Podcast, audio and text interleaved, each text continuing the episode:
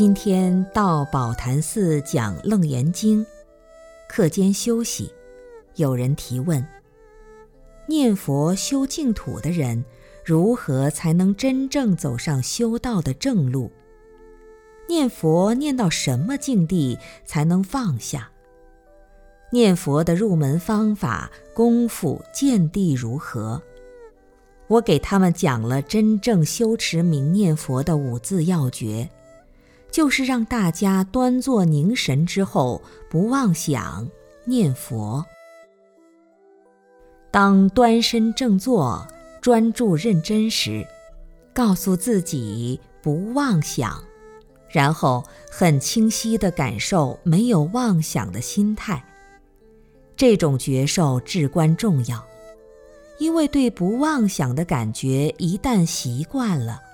那就随时都不会被妄念所转，随时安住于清净无杂染的心念当下。而在这个时候，开始认真无念的来念佛，念佛时清楚明了，却无念无为，一直这样。南无阿弥陀佛。道信大师说。念佛心是佛，妄念是凡夫。观经也说：“诸佛如来是法界身，入一切众生心想中。是故汝等心想佛时，是心即是三十二相八十随行好。是心是佛，是心作佛。”如何体会佛陀之心？即这无妄想念佛者便是。